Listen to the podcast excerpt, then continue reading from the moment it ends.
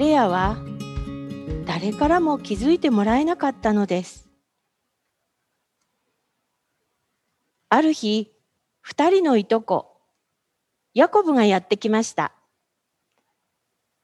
イサクの息子の一人で、お兄さんを騙したせいで殺されそうになり、命かながらやっとのことで逃げてきていました。このヤコブを通して神様は、この世界を救おうとしておられました。誰もがまさかと思うような人を神様は選ばれます。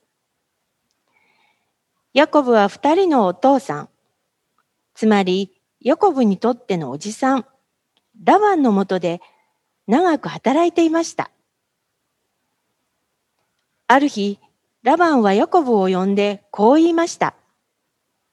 ヤコブ、よく働いている代わりに何かお前にあげたいんだがな。何が欲しい？突然、ラバンの心にある考えがひらひらめきました。うちの娘の一人を妻にするというのはどうかな？ヤコブはラケビルを見ました。それからレアを見ました。どちらがいいだろう？もちろん、ヤコブはラケルを選びました。7年間、ただで働きます。ヤコブは言いました。そうしたら、どうぞラケルと結婚させてください。それで7年、ヤコブは一生懸命働きました。そしてようやく結婚式の日がやってきました。けれども、その晩、ラバンは全くひどいことを企んでいます。ラケルを送る代わりに、レアを送ったのです。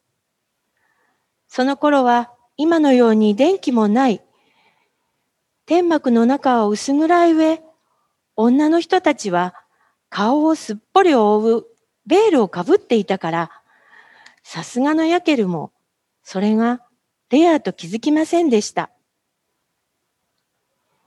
朝になって、目が覚めたヤコブはびっくりして叫びました。隣にいた花嫁はラケルではなくレアだったからです。飛び起きたヤコブはラバンのところに行ってこう言いました。ラバンおじさん、ひどいじゃないか。でも、ラバンは何食わぬ顔でこう言いました。もう7年間私のために働いてくれ。そうしたらラケルを妻にしてあげよう。それでヤコブはまた7年間ラバンのために働いて、やっとのことでラケルと結婚ができました。さて、ヤコブには二人奥さんができたわけですけれど、もちろんラケルの方をことのほか愛しました。誰も私のことなんて愛してないんだわ。どうせ可愛くも美しくもない私なんて。レアは言いました。でも、神様はレアのことをそんな風に思っておられません。誰からも愛されない。誰からも必要とされないように見えるレアを逆に神様は特別に愛されました。そして誰にもできない特別な仕事をさせようと思われました。いつの日か神様がこの世界を救い出す特別な計画をレアの家族を通して成し遂げようとお考えになりました。レアはいつまでも自分のことを可愛がって、かわいそうがってなどいません。だって神様が特別に自分を愛してくださると分かったから。そうしたらもう、人が自分を一番に愛してくれなくても、自分が美しくなくても気にならなくなりました。私を選んでくれかくださった方がいる。私をいつまでも諦めずに変わることなく永遠に愛してくださる方がいるんだって思ったんです。男の子を産んだレアはその子をユダと名付けました。今度こそ私は死を褒めたたえますという意味です。そしてレアは本当に死を心から褒めたたえました。褒めたたえました。そして神様が霊に与えた仕事は本当に考えもつかないほど素晴らしいものでした。確かに大きなお城もいつも愛してくれる優しい王様もいませんでしたが、レアの子供の子供のそのまま、そのまたずっと後の子供からイエス様が生まれることになっていたんです。天国から来られるイエス様、神様の一人息子です。このイエス様は神様の民を愛し、救ってくださる方。このイエス様にとって私たちの姿が美しいかどうかは考え、関係ありません。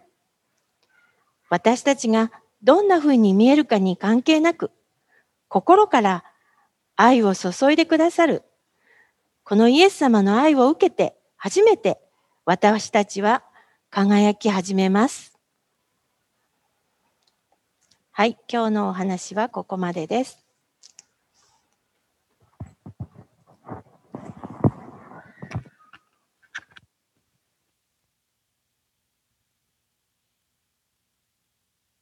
はい。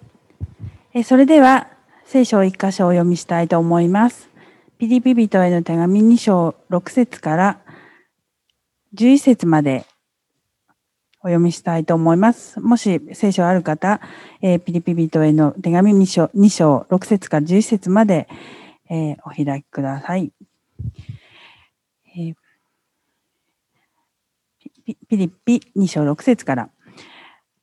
キリストは神の見姿であられる方なのに、神のあり方を捨てられないとは考えず、ご自分を無にして使えるものの姿をとり、人間と同じようになられました。人としての性質を持って現れ、自分を癒しくし、死にまで従い、実に十字架の死にまでも従われました。それゆえ神は、この方を高く上げて、すべての名に勝る名をお与えになりました。それはイエスの皆によって、天にあるもの、地にあるもの、地の下にあるもののすべてが膝をかがめ、すべての口がイエス・キリストは主であると告白して、父なる神が褒めたたえられるためです。お祈りします。この全世界を作られ、すべてを作られ、そしてすべてを支配しておられる愛する天のお父様、あなたの大いなる皆をあがめます。あなたが私たち一人一人を愛してくださって、その上に私たちの罪を許すために、イエス様が十字架に、イエス様を送ってくださり、また十字架にかかって、私たちの罪のために死んでくださったことをくださり、また蘇られて今天に昇り、私たちがまたあなたのもとに行くことができるように祈ってくださっていることを覚え感謝いたします。本当に私たちが、えー、イエス様によってあなたの関係が修復されて、こうやって今日またあなたの前に礼拝できることができますことを感謝いたします。神様、どうぞこの礼拝をあなたが祝福していてください。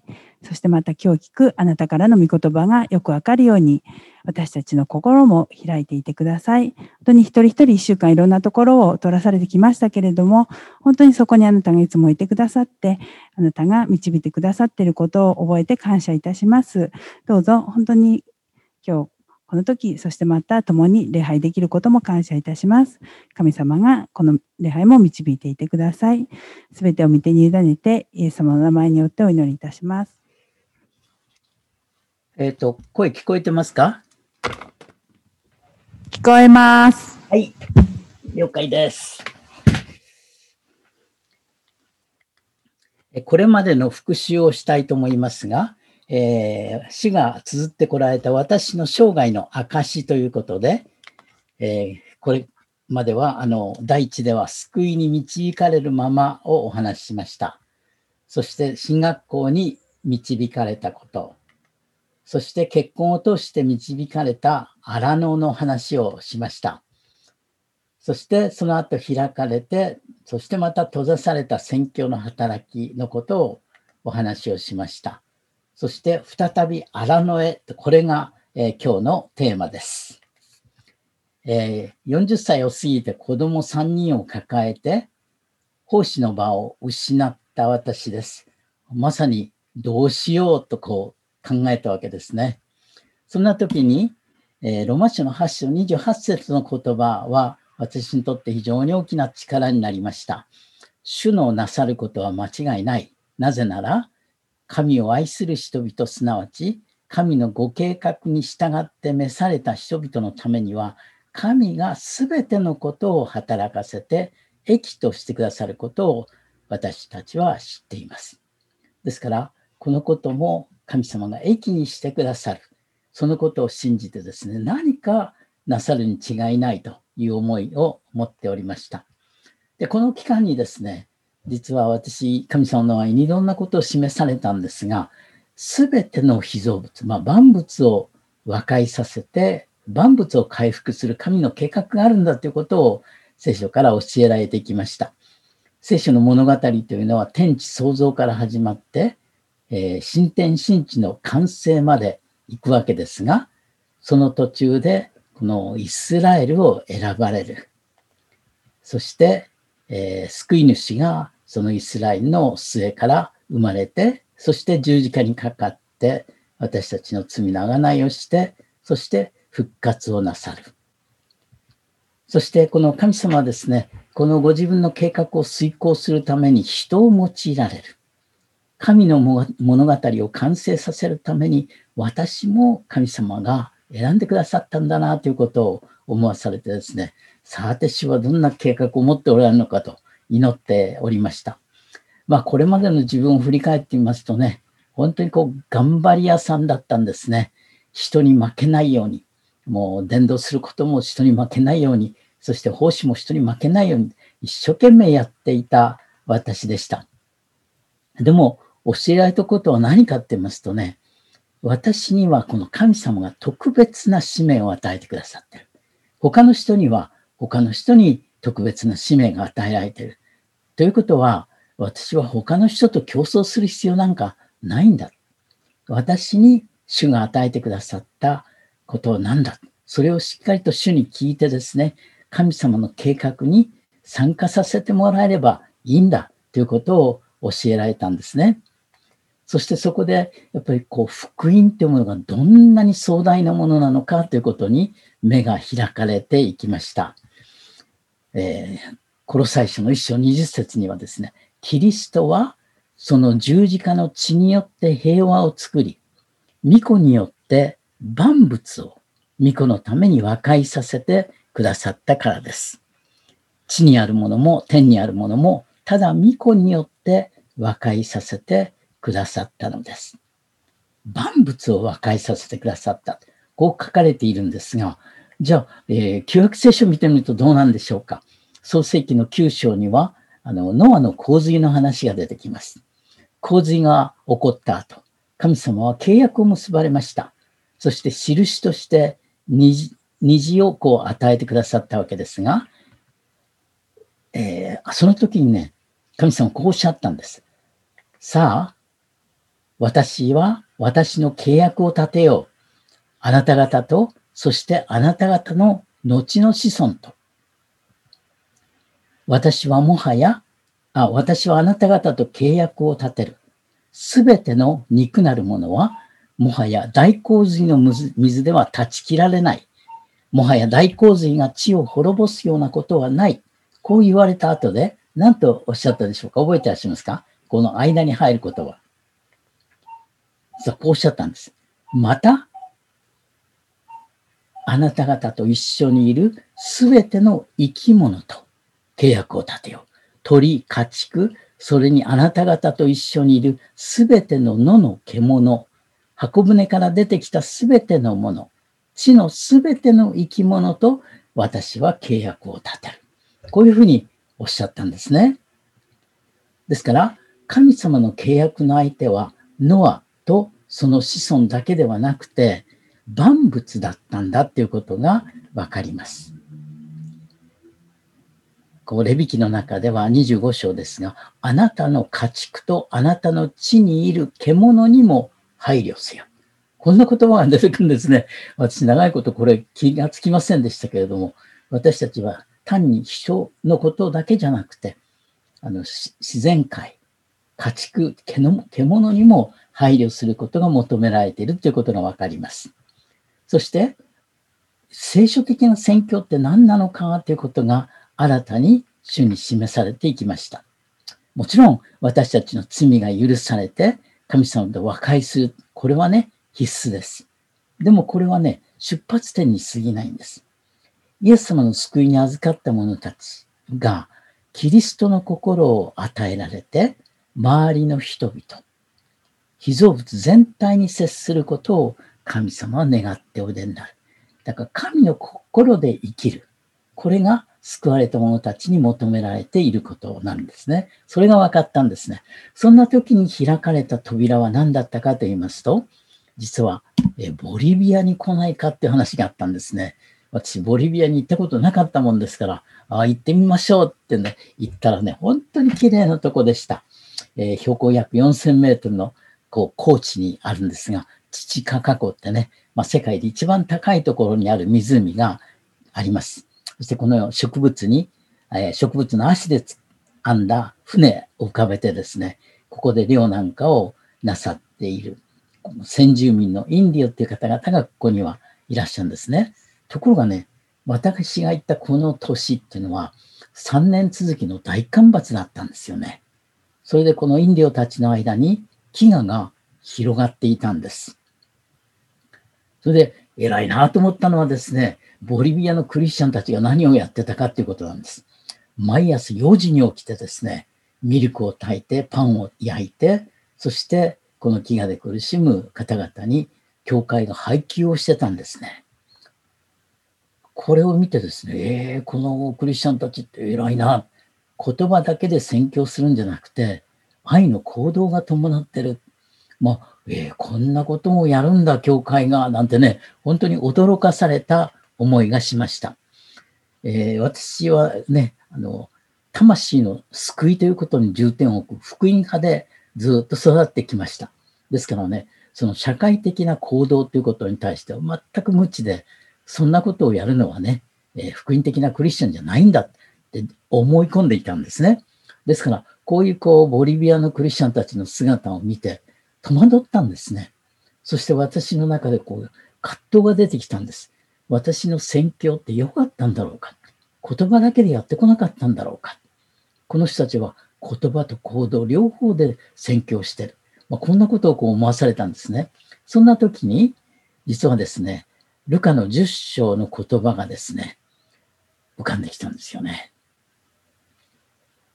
あなたも言って同じようにしなさい。実はこの言葉が私の心に浮かんできたのはね、あの、私はこの朝早くからね、ミルクを炊いたり、パンを焼いたりしながら、ガタガタガタガタやってるボリビアのクリスチャンたちを尻目にしながらね、いいクリスチャンは朝はちゃんとね、御言葉を読んでお祈りをして、ディボーションしてから一日を始めるもんだ。一日の初めからあんなガチャガチャやってたらね、しゃあないじゃないかなんて言ってね、僕はこのボリビアのクリスチャンたちを尻目にして、近くにあった大きな岩の上に座って、聖書を読んでお祈りしてる時に、このルカの10章のね、あなたも言って同じようにしなさいって言葉がね、私の心に響いてきたんですよ。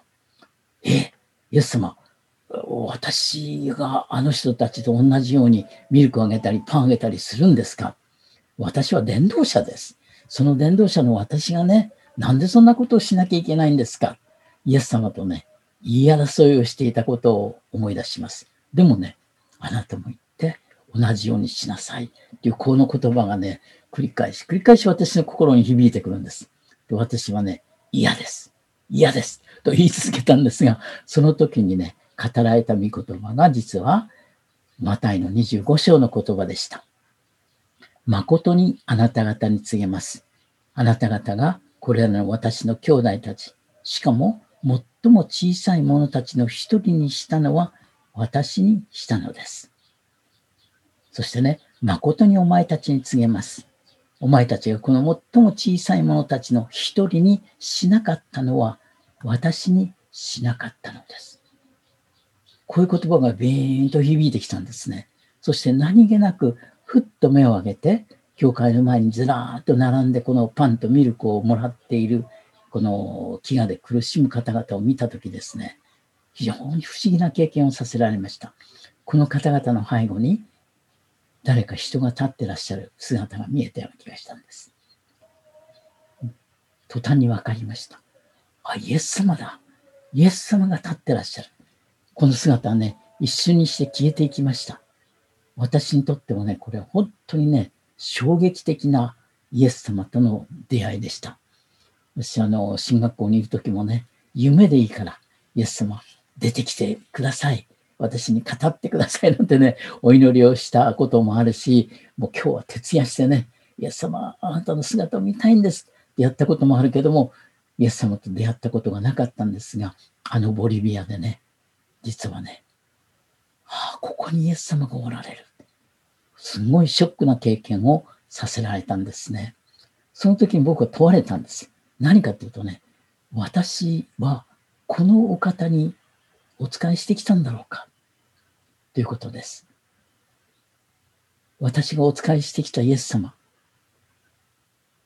これはね、私が自分の頭の中で勝手に考えてね、イエス様ってこうじゃないだろうかと考えた偶像を作り上げてね、その偶像に向かってイエス様、イエス様言ってただけじゃないのか。その偶像に向かってイエス様と賛美してただけじゃないのか。この生きたイエス様はね、私の兄弟であるこの最も小さいものの一人にしたのは私にしたんだ。この一人にしなかったのは私にしなかったんだと語ってらっしゃる。私はこの生きたイエス様、どう向き合ってきたんだ。まあ、こんなことをあのボリウェイで考えさせられたときですね、私のこれまでの信仰のあり方が根底から覆される思いがしました。まるでね、これまで立派な建物が自分で建ってると思っていたんですが、大地震でね、ぐらぐらっと崩れていくような、私の信仰って何だったんだって本当に問い直されたような気がしました。そこでね、僕はね、私の目ってどんな目だったんだ？思わされたんですね。私の目って呪われた目じゃなかったのか？呪われた目って何でしょう？これはね、主を見ることができない目です。祝福された目っていうのはね、信仰の目じゃないか。信仰の目っていうのは生きておられる主を見ることができる目だ。私はこのボリビアに来てね、初めて信仰の目でね、生けるイエス様を見せていただいた。この飢餓で苦しむ、食べ物がなくて苦しんでおいでになる、この方々の背後に立っておられる生きた主を見せていただいた。まあ、これまでの私の目ってね、この生きたイエス様を見ることがなかった呪われた目だったんだな、っていうことをね、本当に刻い改めさせられたんですね。どうぞ主よ、これから私に信仰の目、祝福された目をください。こう祈りました。そして今度はね、自分の心を見たんですよね。そしたらね、私の心ってなんて呪われた心なんだ。思いました。自分の利益のことだけを一生懸命考える自己中心。他の人のことなんか構わない。私はあのボリビアでもね、美味しいものいっぱいお腹いっぱい食べていたんです。でも、先住民のインディオの方々は食べるものがなくて、飢餓で苦しんでおられた。なんとね、自分中心の心だ。それで、イエス様のことをね、解く伝道者だ。とんでもない。私の心ってなんて呪われた心なんだということを、あのボリビアで嫌っていうほど教えられてね、本当にこう悔い改めをさせられました。じゃあ、祝福された心って何なんだ？これね、イザヤ書の58章に出てくるんですね。祝福された心っていうのは、苦しんでいる人に心を配る。えー、イザヤ書の58章の10節には、飢えた者に心を配り、悩む者の願いを満足させるなら、あなたの光は闇の中に輝き昇り、あなたの暗闇は真昼のようになる。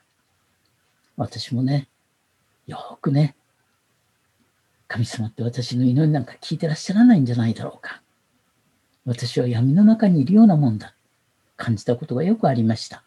あ、これが理由だったんだっていうことをね、教えられたんですよね。本当に神様、私の心は呪われた心でした。どうぞこの心を祝福された心に変えてください。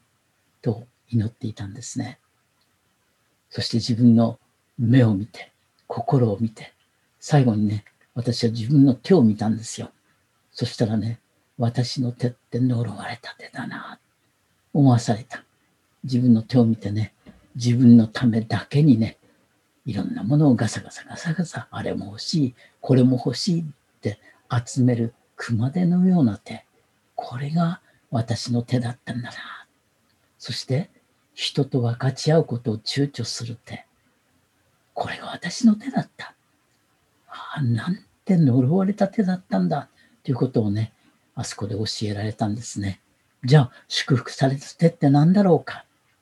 思わされたときね、それは開かれた手だ。私の手はね、人と分かち合いたくなんかなかった。開かれた手だ。ということを教えられたんですね。イザヤ書の58章の7節にはこんな言葉が出てきますね。えー、ままず、新明記の15章を見ましょう。貧しい者が国のうちから耐えることはないであろうから、私はあなたに命じて言う。国のうちにいるあなたの兄弟の悩んでいる者と貧しい者に必ずあなたの手を開かなければならない。あなたの兄弟の悩んでいる者と貧しい者に必ずあなたの手を開かなければならない。これが神様の命令なんですね。そしてイザヤ書の58章7節飢えた者にはあなたのパンを分け与え、家のない貧しい人々を家に入れ、裸の人を見てこれに着せ、あなたの両親の世話をすることではないか。開かれた手っていうのはね、まさにこういうことをする手なんだ。悔い改めさせられましたね。あの、日本には、我ただたるを知るという言葉があります。これ、あの、京都の龍安寺にあるつくばいですね。そこにもこの我、ただ、たるを知る。こう出てきてるわけですね。えー、これはね、実は聖書から取られた言葉じゃないかと私思うんですが、と言いますのはね、第一手モての6章、7節8節にはこんな言葉が出てきますよね。私たちは何一つこの世に持ってこなかったし、また何一つ持って出ることもできません。衣食があれば、それで満足すべきです。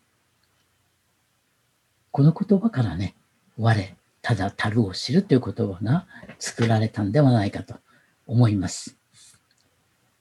じゃあね、私たちがこう望みを置いている神様ってどんなお方なんだろうかってことを見てみましょう。えー、やっぱり第一手元の6章にこんな言葉が続いて出てくるんですね。私たちにすべてのものを豊かに与えて楽しませてくださる神。実はね、私はあの長いことね、えー、クリスチャンっていうのはね、楽しんじゃいけないんだって思ってたんですね。あんまりこう、いろんなものを欲しがったりね、楽しんじゃいけない。そういうことを思っていたんですが、第一モテ6章の17節ではね、神様ってお方は私たちに全てのもの、ちょっとのものじゃないんです。全てのものを与えられなきゃ、豊かに与えてくださって、楽しませてくださる神様だって出てくんですね。これを見たときね、いやー、クリスチャンってすごいんだな。楽しんじゃいけないんじゃなくて逆に楽しまなきゃいけないんだということをね、教えられた気がしましたね。そして続けてこう、あの、第一手元に出てくるんですが、この世で飛んでいる人たちに命じられていることは何でしょう？これね、高ぶらないように。また、頼りにならない富に望みを置かないようにとこう出てくるんです。富を持ってるとね、ついつい高ぶりがちなんですよね。私はあの、こんだけ貯金があるから大丈夫だ。保険にもちゃんと入ってるから大丈夫だ。私はね、あのアフリカやね、南米のあんな飢餓で苦しむ人たちは違うんだ。私はちょっとすごいんだ。なんてね、高ぶったりね、する。なぜかっていうと、頼りにならない富に望みを置いてるからです。でもね、私たちの富っていうのは本当に頼りにならないんだっていうことをね、えー、私はちっちゃい頃に教えられました。私はあの、鹿児島のね、資産家の家に育ったんですが、あ大空襲を受けましてね、家全部焼けちゃったんですね。ところが、えー、焼け残ったのが一つあった。何かっていうと、このでっかい金庫なんですよ。えー、焼け残った我が家の大金庫なんですが、私はね、子供心に、この中には何が入ってるんだろうかなってずっと思ってたんですが、なかなかこう、中を開けてみることがなかったんですが、戦争が終わったある日ですね、私の祖父がこの金庫をね、開けたんですよ。私ね、あの、飛んでいきましてね、おじいちゃんの横でこの中に何が入ってるのか見たいと思ってね、行ったんですよ。そしたらね、この祖父は奇妙な行動をとったんです。その中ね、金庫の中もちろんね、あの、札束いっぱい詰まってました。あとね、株券だったんでしょうね。あるいは国債の債券だったんでしょうか。いろんな書類が詰まっていた。ところね、私の祖父は、この現生、えー、お金をね、あの、着ていたあの着物の懐にね、いっぱいこう詰め込みましてね、懐がいっぱいになるぐらい持ってね、外に行くんですよ。で、私はね、おじいちゃんどこに行くんだろう何買いに行くんだろうと思ってね、ちょこちょこ後をついていったんですね。そしたら、どこ行ったと思います？お店なんか行かなかったんです。私の家には、あの、外にトイレがあったんですね。そのトイレに行ってね、何をしたかっていうと、懐からこの札束を取り出してね、このトイレに札束を投げ込んでんですよ。ええー、もったいないと思ったんですが、なんかね、ブツブツブツブツ言ってるわけですね。なんつってんだろうってよく聞いたらね、あ汚い話ですがね、新聞紙ならケツ拭ける。でもね、札束ではケツも拭けんつってね、この札束をね、トイレに投げ込んでいたんですね。後から分かった。この時に何が起こったんだ？1946年の2月の16日、夕方にね、重原内閣が発表したんです。これまで使っていたお札は一切使えません。新しいお札に取り替えてください。戦後のこのインフレーション対策が発表されたんですね。新円切り替えというね、えー、持ってるものをある一定の限度まで、えー、取っ替えてもらえる。30万なら30万だけね、新しい札に取り替えてもらえるんですが、あと何百万、何千万あったって、あとはもう全部紙くずになってしまったんですね。ですから、戦前に持っていた現金資産、日本国債、あるいは債券、みんなね、これね、紙切れ同然になってしまったんですね。ですから、私の祖父が紙切れ同然になった札束をね、トイレに投げ込んでいた理由が分かったんです。皆さんね、今、貯金があるから大丈夫だと思ってらっしゃいませんか？本当にね、頼りにならない富なんです。一晩でそういうことが起こるんですね。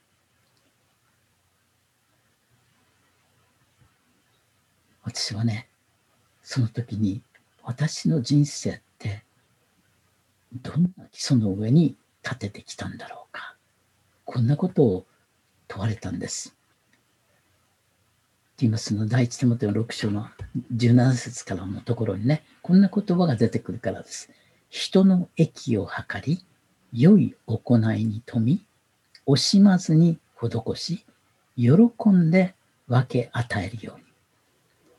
また誠の命を得るために未来に備えて良い基礎を自分自身のために築き上げるように。私はね、本当に未来に備えて良い基礎を築いてきたんだろうか。これをまたあのボリビアで問われたんですね。そして自分だけじゃなくて、日本の教会はどうだっただろうか。良い基礎を築いてきたんだろうか。私はあの1974年にスイスのローザンで開かれた世界宣教会議というのに行かせていただいたんですが、そこでですね、私もあの福音派の牧師たちと一緒に福音派はですね、社会的な責任を果たしてこなかった。確かに伝道は一生懸命やってきたけれども、教会の社会的な責任を果たしてこなかった。悔い改めますというね、えー、書面にサインをしたことを思い出すんですよ。当時の世界というのはどういう世界だったかと言いますと、飢餓が原因で1分間に17人が亡くなっていた。そしてそのうちの12人は5歳以下の子供だった。大体に 3, 3秒にね、1人がこうやってね、飢餓が原因で死んでおられた。こんな世界でね、イエス様の愛を生きて、イエス様の愛を伝えるには、言葉だけではダメだ。行動が必要だ。ということをね、あのボリビアのクリスチャンたちから教えられ、あ、本当だな、と思ったんですね。それで、私はあのスイスに本部を置いていた、えー、国際援助団体、国際飢餓対策機構と連絡をしましてね、連携をして、日本国際飢餓対策機構というものを組織化しました。そして世界に広がる飢餓、貧困にね、日本の教会が具体的に愛の行動を持って応えていく。神の国の広がりに貢献したいという思いで、こういう団体を作らせていただきました。当時ね、バングラデシュ。これ、私が最初にバングラデシュで出会った、私の目の前で死んでいた男の子で、ハマン君という子でしたけどね、お母さんが向こうにおられて、私こっちに座って、このハマン君がね、体を痙攣させながら死んでいく姿を二人でこう見見取らせていただいたんですが、本当に可愛い子でした。お母さんの気持ちってどうなんだろう？考えたらね、本当につらかったんですね。で、そこに来られたお医者さんに私ね、聞いたんですよ。お医者さん、この子がね、死ななくて済むために何ができたんですか？って聞いたらね、お医者さんたった一言おっしゃったんです。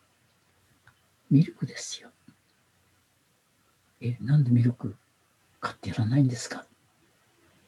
そしたらね、このお医者さんが16歳のお母さん、胸をね、はたけて見せてくださった。まるで老婆ですよ。ジュースはくしゃくしゃ。母乳が出ない。お母さん自身栄養失調だったんです。そして貧乏です。ミルクを買ってあげるお金がなかった。そのお金さえあったらとおっしゃったんですよね。私、あの、経済学部出身ですから、つい聞いちゃったんですね。じゃあね、このハマン君に一日必要なミルク買ってあげるためにいくら必要なんですか？って聞いたんです。そしたらね、もちろんバングラデシュのお金は高、1高、2高と勘定するんですが、それをね、日本のお金に換算してみてね、びっくりしたんです。お医者さんはね、1日5円ありさえすれば、この子は死ななかったって言われたんですよね。その言葉は本当にショックでした。私にとってご縁って何なんだ？このご縁ご縁がないためにね、自分の息子が息を引き取っていく、その姿を見なきゃなんない、このお母さんの辛さ。そしてそんなことを全然気に留めない私って何者なんだんだ。本当にね、問われました。そして、この落ち穂の定めって、これね、ミレーという人が書いた落ち穂拾いという絵ですよね。実はこれはあの聖書の言葉から彼はインスピレーションを受けてこの絵を描いたと言われているんですが、この落ち穂の定め、皆さんご存知ですよね。レビキの23章22節です。こう書かれています。あなた方の土地の収穫を借り入れるとき、あなたは狩るときに畑の隅まで刈ってはならない。あなたの収穫の落ち穂も集めてはならない。貧しい者と在留異国人のためにそれらを残しておかなければならない。私はあなた方の神、主である。いかがでしょうか？日本人って本当に勤勉ですよね。私を含めてね。畑を刈り取るとき、畑の隅、ちょっと残ってたらね、あ、もったいないっつった畑の隅だ。みんな刈り取ってしまうのが私たちじゃないでしょうかね。そして落ち葉が起こったら、あ、もったいないっつって全部拾って自分で食べてしまっている。これはね、神様の定めと随分離れてますよね。主はね、畑の隅まで刈っちゃいけない。落ち葉が起こったらそれ拾っちゃいけない。それらはね、貧しい人と在留国人のために残しておきなさい。私はあなただあなた方の神、主である。私はあなた方の神、主である。とおっしゃったんですね。あなたにとって、また私にとってね、畑の隅って何なんだ？落ち葉って何なんだ？私あの時思ったのはね、ああ、私は1円玉、5円玉使わなくったって生きていける。私にとって1円玉、5円玉っていうのは落ち葉だな。これをね、自分で使わずに貯めていって、この人たちのために使う生き方をしようってんでね、落ち葉募金箱というのを作ったんですね。あの、ぜひ活用してください。そして翌年はエチオピアに行きました。子供たちがね、5、6人集まって何かやってた。私はてっきりね、遊んでると思ったんです。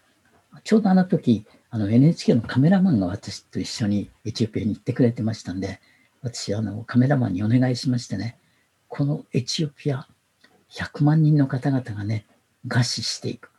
そんな中で、1985年ですが、えー、このエチオピアのこの地方、あの子供たちだって長い間何も食べてないはず。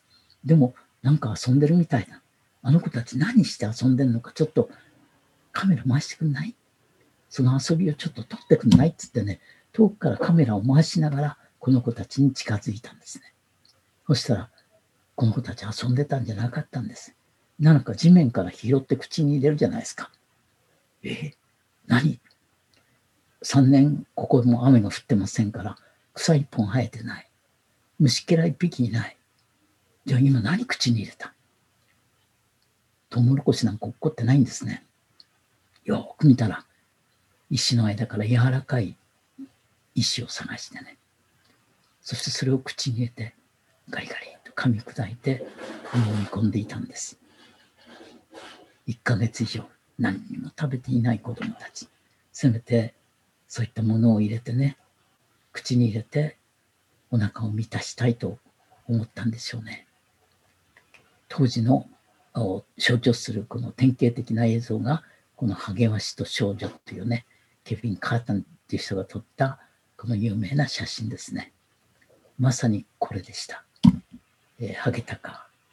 これね、あの、私も何回も何回もこのハゲタカたちがね、空をぐるぐるぐるぐる回る姿を見ました。牛がね、ひょろひょろひょろひょろ歩いてるとね、ハゲタカたちがこう上空を舞うんですよね。そしていよいよっていう時に、なるとね、ハゲタカ地面に降りてきてね、この牛たちの後をこうぴょんぴょんとついていくんです。そして牛がね、あの、歩くのに疲れてパタッと横になりますでしょそうするとね、ハゲタカが何羽かでね、わーっとこの牛を襲うんですね。そして、まず、目ん玉をパパーッと。そしてこの内臓をつき始めもう見ているうちに、生きていた牛が白骨になっていくんです。牛だけじゃなかったんですよね。人も同じようにやられてました。ですからこの写真がね、え、ピューリッツァ賞という報道写真家にとって一番名誉な賞を受けたとき、人々はこのカメラマンカーターさんをね、非難したんです。お前なんであんな残酷な写真を撮ったんだ。カーターさんね、私は何度ハゲタカを追い払ったかわからない。でも追い払いきれなかった。そして彼は1ヶ月後に自殺したんですね。まあ、そんな時に、えー、そんなことを経験した時に、私がこう経験させられたことを、ゴンダンの優しい光というね、えー、絵本にまとめさせていただきました。今日はね、この絵本、ちょっと脚色があるんですが、実際に何が起こったのかということをね、お話をさせていただきたいなと思います。えー、実はね、あのエチオピア、この子供たちが、あの、石を拾って食べていた現場でね、経験させていただいたことなんですが、私はあそこでね、祝福された目の持ち主、祝福された手の持ち主、祝福された心の持ち主と出会ったんですね。えー、エチオピアが大変だということを聞きまして、私たちも何かできないかということで、エチオピアに飛びました。そして北のゴンダールっていうところ一番飢餓が大変だと聞いたもんですから、私たちもトラックに食料を積んで、何日間もこうごとごとごとごと道のないようなところを走りましてね、北のゴンダールまで行った。えー、到着したらね、一つの村ですが、近所の村々からも食料がもらえるかもしれないということを聞いて、2000人ぐらいの方々が集まっておられたんですね。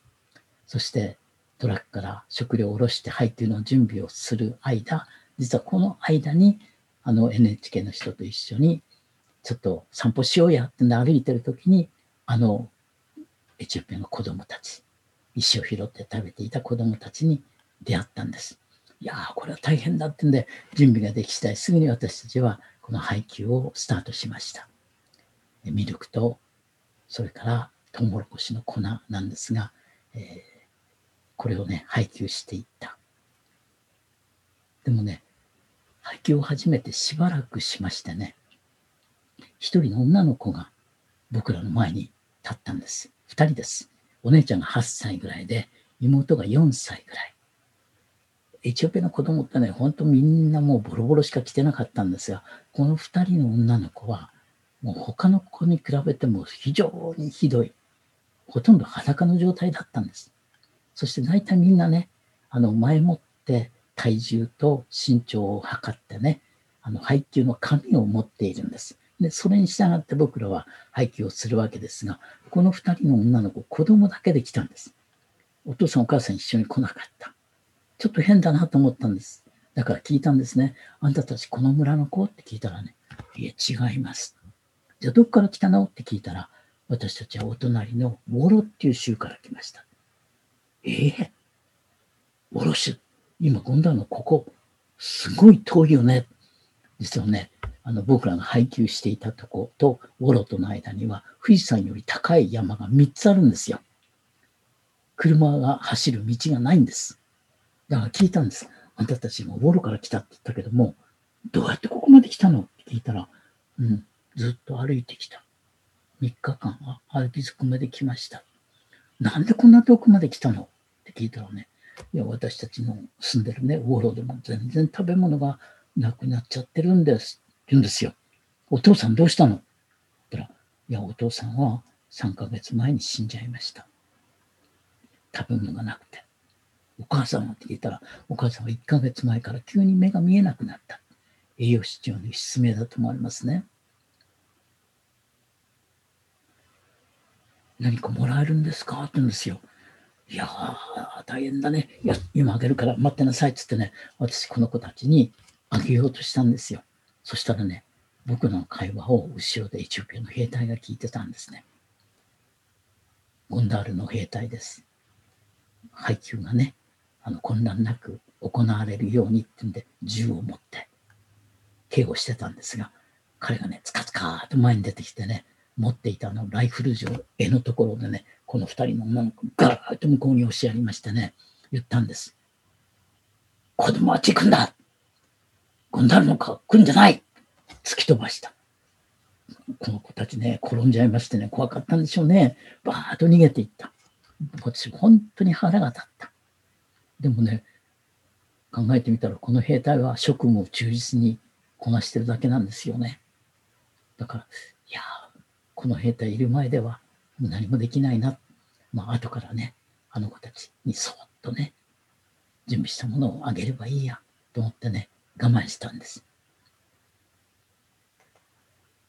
そして、配給が一段落して夜になった。村人も家路に着き始めました。私はね、配給を別の人に頼んでね、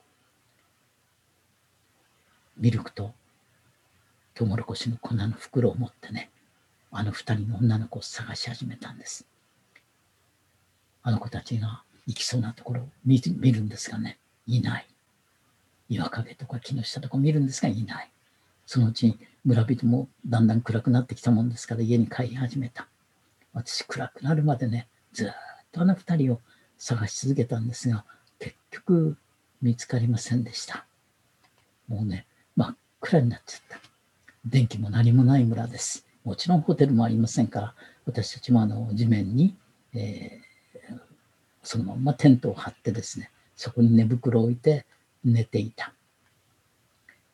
えー、エチオピア、アフリカですよね。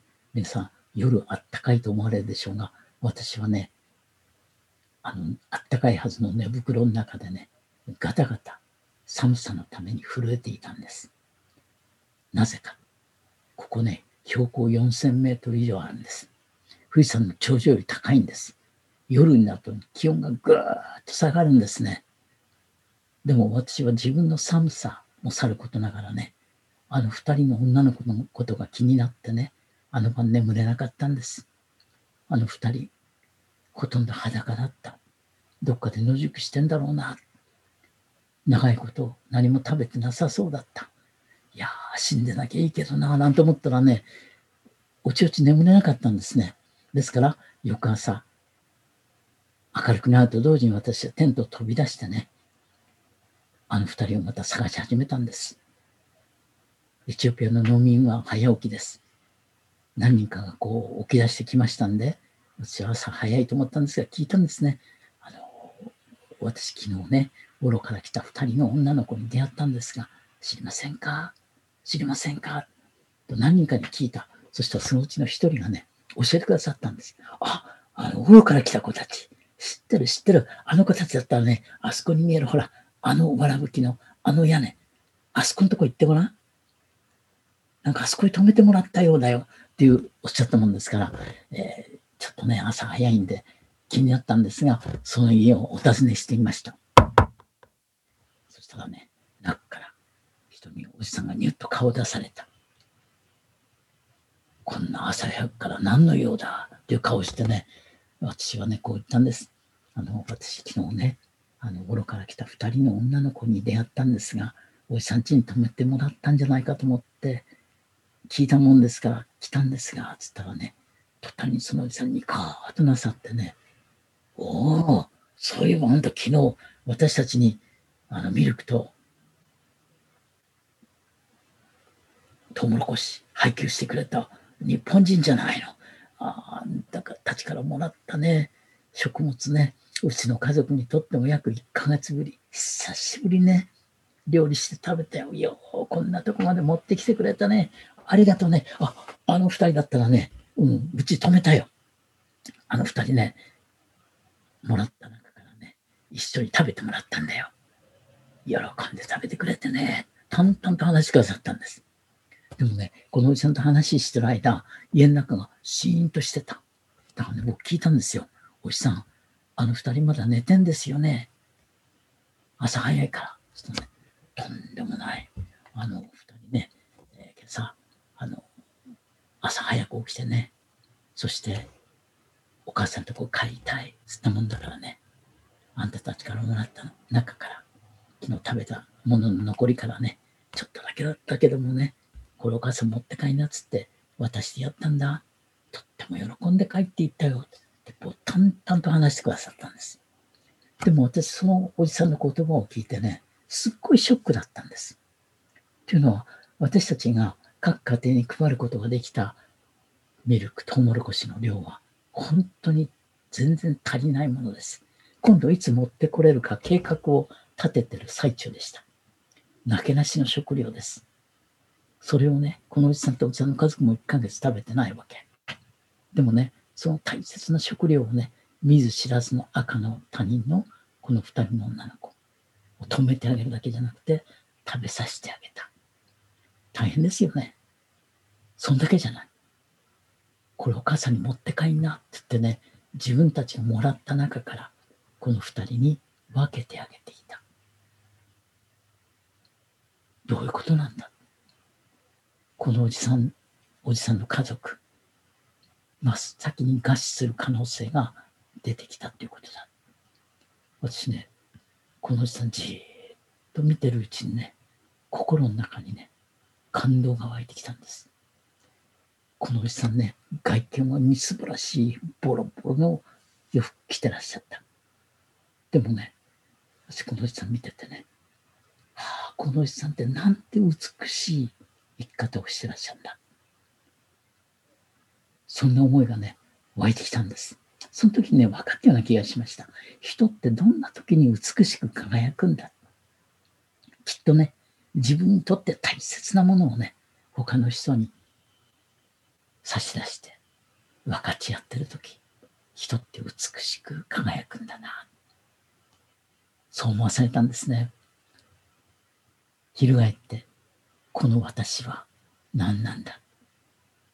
こんな美しい生き方したいな。私はっていうとね、これ俺のもんだ。誰もやるもんか。なんてね、本当にこう、貧しい方、醜い方をしてきた。いやー、このおじさんから私は教えられたことをね、生きていこうと、思わされたんですね。もしね、私たち、これ俺のもんだ、お前なんかやるかいなんて言ったらね、友達同士だって喧嘩になります。国と国だったら戦争になる。でもね、あのエチオピアのゴンダルのおじさんがしたみたいに、本当にこれ私にとって必要なもんだけど、どうぞ、つって分かち合ってたらね、きっとね、世界のみんなが仲良くできる。そんな世界がやってくるな、思わされたんですね。まあ、そんなことをこう思わされて帰ってきましてね、こんなことはね、黙っていちゃいけないっていうわけで、全国を私巡回することを決めました。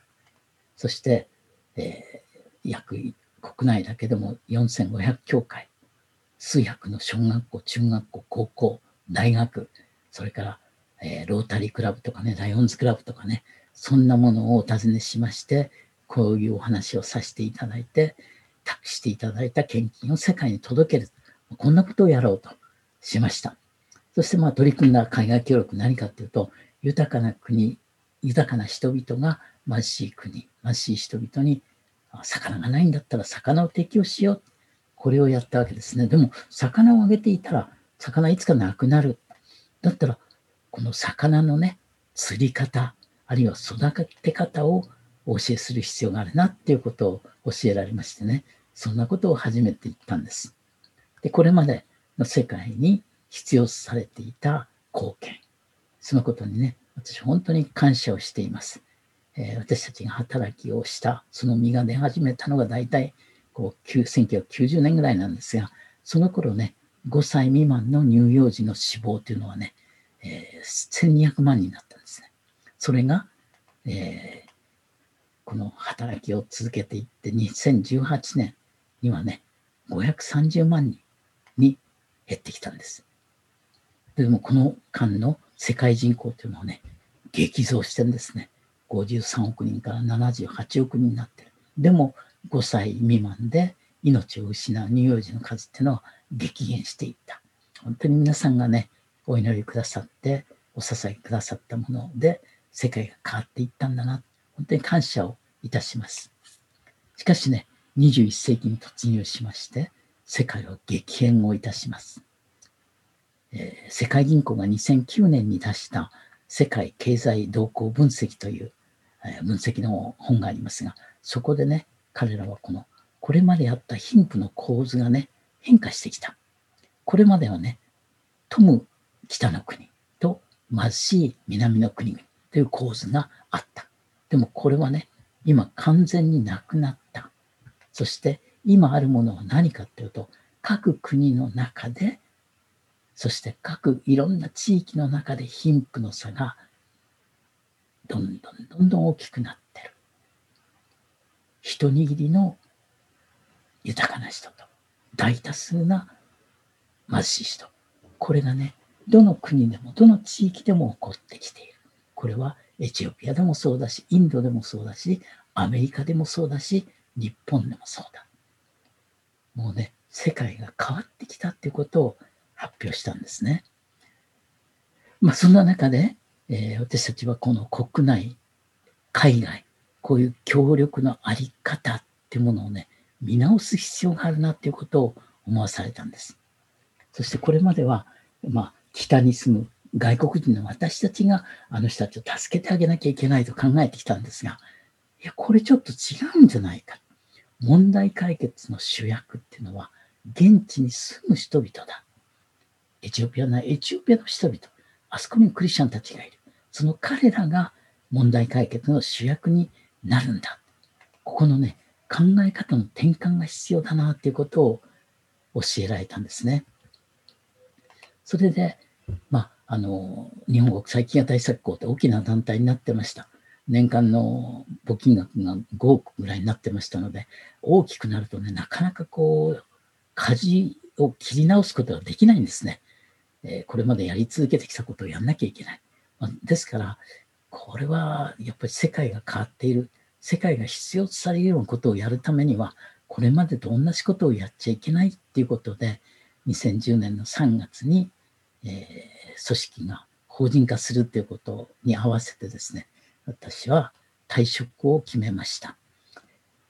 まあ、実務の責任者として28年間奉仕させていただけてね、世界の40カ国以上で飢餓に苦しむ方々にお仕えできた、本当に感謝でした。でもね、これからどうするんだ？国内、海外を問わずね、砂漠みたいなところを森に変えてくださるのは主であるということを信じよう。そして、そこにはね、神の形に創造されている神の民を神様を用いてくださる。あの途上国の人々にも神様が自分たちの問題を解決する能力を与えてくださっていると信じよう。まあ、これでですね、新しい声なき者の友の輪というのを設立することに決めました。これが東日本大震災が起こる6ヶ月前のことだったんですね。で私たちはこのイエス様の心で福音を生きる。21世紀の神の国運動。こういったことが必要だな、思わされています。小さな愛の種をまく同志たちと一緒に、この全ての被造物に配慮する包括的な宣教。こういったものが必要だなっていうことを思わされています。えーそんな中で神様が私たちに託しておいでになることは何か。創造主が大切にしておられる被造物全体、すべてに心を配り、自分の隣人を愛することだ。で私たちはね、イエス様が目を注いでおられる声なき者たち、声出したくても出せない、苦しんでおいでの方々に寄り添うことを大切にしていきたい。こんなことを願っています。そんな中でね、私たちの奉仕っていうのは、ある意味ね、2歳児のお手伝いとよく似ているんですよね。主を愛する心が重要だ。失敗しても構わない。主は私の心を見ておられるから。こう書きましたけれども、実はこれはね、えー私の孫の一番下の孫です。これはこの子が2歳の時に撮った写真ですが、えーこれじいちゃん子でしたね。じいちゃん大好きなんですよ。それでね、あの、娘がこの子にね、じいちゃんのところにリンゴ持ってってあげてちょうだいって言うとね、はーいっつってね、あの、お皿に乗っけて、リンゴをこう私のとこ持ってきてくれるんですがね、2歳でしょ？よちよちよちよちするから、お皿がこう傾くんですね。そうするとリンゴの、えーリンゴがこう床に落っこちる。そうするとこう、それを拾おうとして、こうしゃがむと残りのものも全部下に落っこちる。そしてね、あのー下に落っこったリンゴをまた拾い集めてね、お皿に持ってきてね、じいちゃん、はい、つってこう持ってきてくれるわけですよ。私はね、床に落っこったリンゴをそのまま食べるのかどうするのか、こう悩むわけですが、まあ、この子にしてみたらね、やった僕お手伝いできたよつってね、本当にこう、会心の笑みを与えてね、じいちゃん喜んでたつってね、報告に行くわけですね。まあ、僕らの神様の前の奉仕ってね、この2歳児のお手伝いとすごく似たところがあるんじゃないか。私ね、別にこの子に持ってきてもらわなくたって自分でリンゴ取りに行きゃ美味しいものが食べられるわけですよ。でもね、この子がね、おじいちゃんのためにできたんだ。やったあの喜びの顔を見たい。これがおじいちゃんですよね。神様もね、私たちの手伝いなんか必要でないんですよ。私たちの奉仕なんかちっとも必要とされていないんですよ。だからね、教会でよくね、私が奉仕してんだから、私が奉仕しなかったら教会うまく動いていかないんだ、なんていう人がいますが、そうじゃないんです。主の教会はね、私たちの奉仕がなくったってね、神様何でもできんなんです。でもなんで私たちに奉仕させてくださるかっていうと、2歳みたいにね、やったそのお手伝いできたって言ってほしいから。だからね、失敗しても構わないんです。私たちのね、心を見てらっしゃる。主を愛する心さえあればね、失敗しようが何しようがいいんですね。まあ以前お話をしました。私たちはみんな工事中だ。イエス様を信じた時からね、私たちをイエス・キリストに姿に変える工事をね、ずっと続けていてくださる。今も私の中で神様工事を続けておいでになる。そしていつかはこの生涯が終わるわけですが、えー、地上の生涯が終わるとき、どうでしょうね。アメリカなんかではね、こうやって墓碑っていうのを作るんですね。この、どういう人だったかってんで、この石に刻むわけですが、これはね、ルースベル・グラハムっていう人のお墓ですが、えー、ルースベル・グラハムっていうのはね、これビリー・グラハムという有名な伝道者がおりましたが、彼の奥さんです。この奥さんは、えー、2007年の6月に亡くなったんですが、この奥様のご両親は中国の宣教師でした。ですから漢字を知ってたんですね。